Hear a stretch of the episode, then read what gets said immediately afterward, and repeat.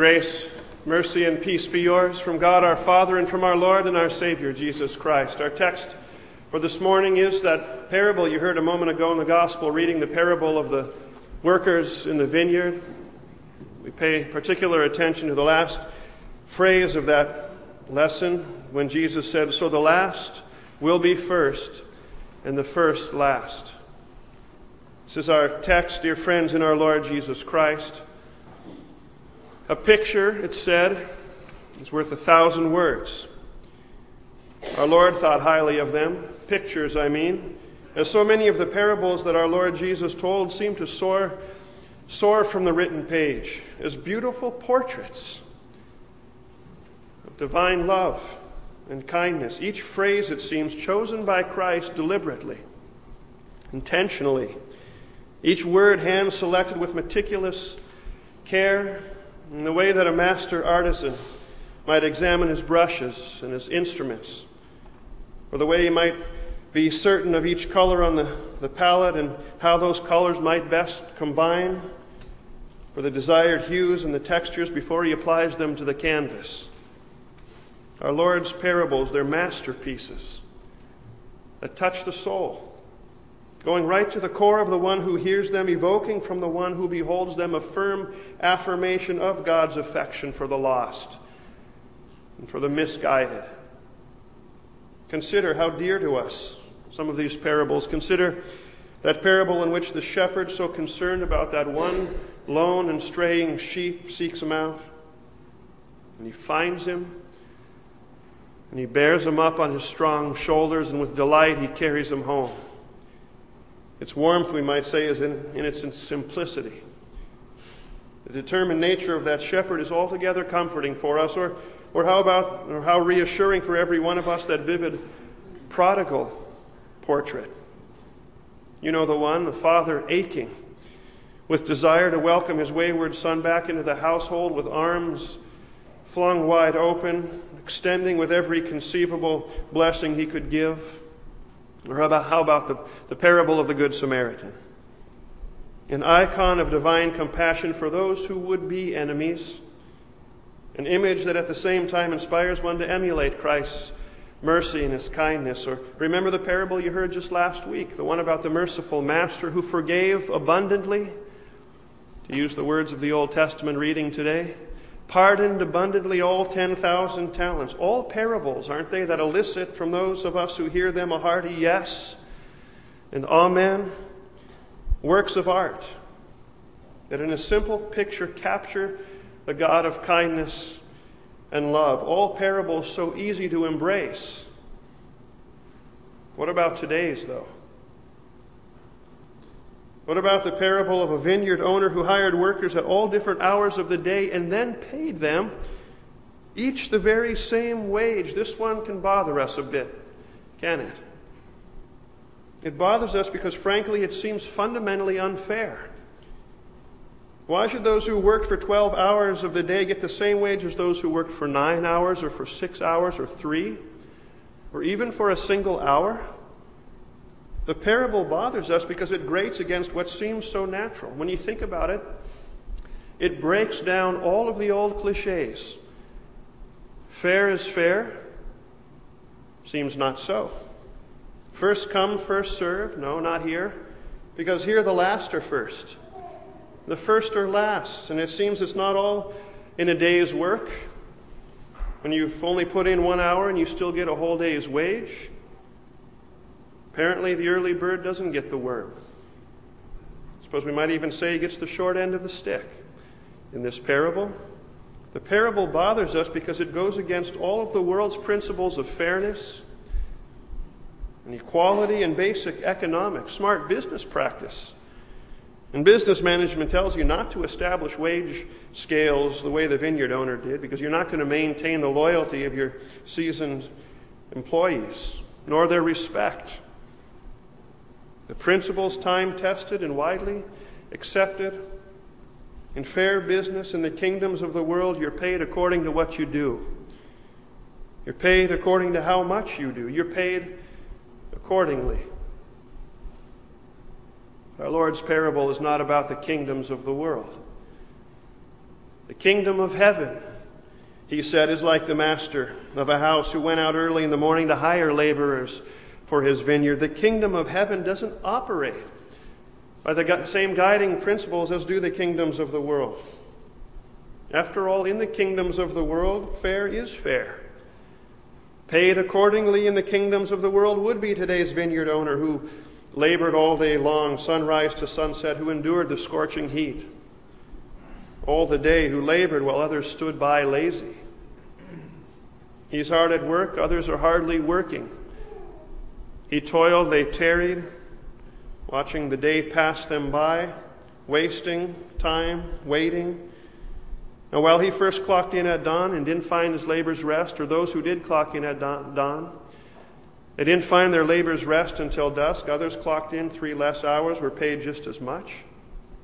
Others, equal pay for half a day. Try that as a campaign slogan. Equal pay for half a day and a quarter of the day. And even the one who put, was put to work in the 11th hour of the day who worked a single hour. Even he received as much an entire day's wage, and it's not fair. Simply isn't fair. No, it isn't fair. But then again, grace isn't fair, is it? Grace isn't fair, is it? And this is the picture that Jesus paints for us today. While the kingdoms of the world are not built upon grace, the kingdom of heaven is all about it. Its king is a king of grace, its citizens, we are members by grace. We didn't earn it. Certainly weren't due it. In fact, if we consider what is due us, what we have earned by our grumbling against the vineyard owner because of what another's been given, be it a healthier body or physique, nicer and more plenteous things, if we consider our just reward for coveting what's not ours and has not been given to us, or harboring discontentment over our day's wage, when we compare it to, to someone else's wage. It's not God's favor or goodness that we earn. You know well what the wages of son, such sins as these is or are. The wages, as Paul puts it plainly, of sin, that's death. Death is what's due, most notably an eternal death. One far worse than the worst kind of physical death. There is a death that separates the one who earned it eternally from his Creator. Remember the just deserts that we confessed already this morning? It's good for us at times to pay special attention to these words that we speak and confess constantly, and sometimes, frankly, rotely. Do you remember what we confessed were our just deserts? I justly, we said this morning, deserve your present and eternal punishment. Fair is fair. Who's eager to collect his earnings now? You see, if we're ready to demand fairness from the vineyard owner, then we better be ready to receive what's fair. God's kingdom is a kingdom of grace, not worldly fairness, and thank Him for it. Thank God that He didn't leave us to what we'd earned. Thank God that He didn't leave our eternal well being to the worldly principles of, of fairness and justice. Because you see, fair and just would have been the Son of God remaining in heaven. But instead, for us men and for our salvation, he came down from it. Fair and just would have been God simply allowing man to go the way that he'd earned and not to muddy himself in the whole sinful mess of it, but, but instead he was, as we confessed, incarnate by the Holy Spirit of the Virgin Mary and was made man, was made you and, and me, was made one of us. Fair and just would have been God telling you and telling me, Well, you made your bed. Now lie in it. But instead, he said, No, I'll deal with it. No, I'll deal with it. He said, You see, God by nature is fair and is just, and that's why He can't simply wink at sin. It's got to be dealt with. Sin must be dealt with, and He's dealt with it. taking all your 10,000 talents and more, and mine. What does Scripture say? It says He's wiped out the certificate of death that stood against us, and He's taken it out of the way, and He's nailed it to the cross, where He made Him who knew no sin to be sin for us, so that in Him, in Christ, we might become the righteousness of God. He suffered our hell. He died our death, was buried in our grave, and that, friends, is not fair. That's not fair. That should have been you. Should have been me. It's not fair. That's grace. That's grace. And this, you see, is divine economics divine economics. The kingdoms of the world receive first, and then they give. The kingdom of heaven first gives, you receive. Divine economics. You want to know how the psalmist described it? With these words He has not dealt with us according to our sins, nor punished us according to our iniquities. As far as the east is from the west, so far has He removed our transgressions from us. So, who can say that he deserves to be put to work in the vineyard? In the church of God and his kingdom? You see, even the, think about the parable. Even the laborers in the parable didn't earn their place and their right to work in, in the vineyard. It was given to them. Remember what the Lord said? Saved by grace.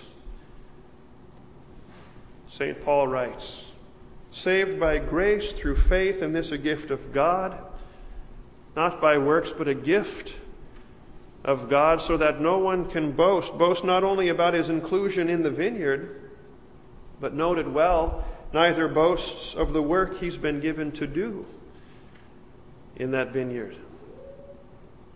Martin Luther comments on this when he says, Our flesh and blood is born with the misfortune of, of wanting to have its work and its conduct in Christendom rewarded. But you see, Paul says it differently. He says, You and I, we're God's workmanship. God's workmanship created anew in Christ Jesus for whatever work and however much work that He's prepared for us, the works that we, we would walk in. And when you think about it, does the sun, with its created greater light, and at some times of the year, its longer lasting light boast over the moon because it's been created to, to shine as the lesser light? Certainly not. It simply shines as it's been created to shine. And you know, whatever vineyard vocation God, the owner's given to you at the end of earth's day, Scripture says it's yet ours to say, we are but unworthy servants. We've only done what is our duty. Among the kingdoms of the world, there is and there always will be inequality. Some will be nobles, some aristocrats, some authorities. They'll wield the power. They'll make the decisions that impact the lives of so many others. And then there will be those who are less influential. Each of us has his own station in life. Some give orders, some take orders, but in the kingdom of heaven, friends, in the kingdom of heaven, all are treated with an undeserved equality. All brought into his kingdom by the same baptism. To all in baptism, the same faith is given.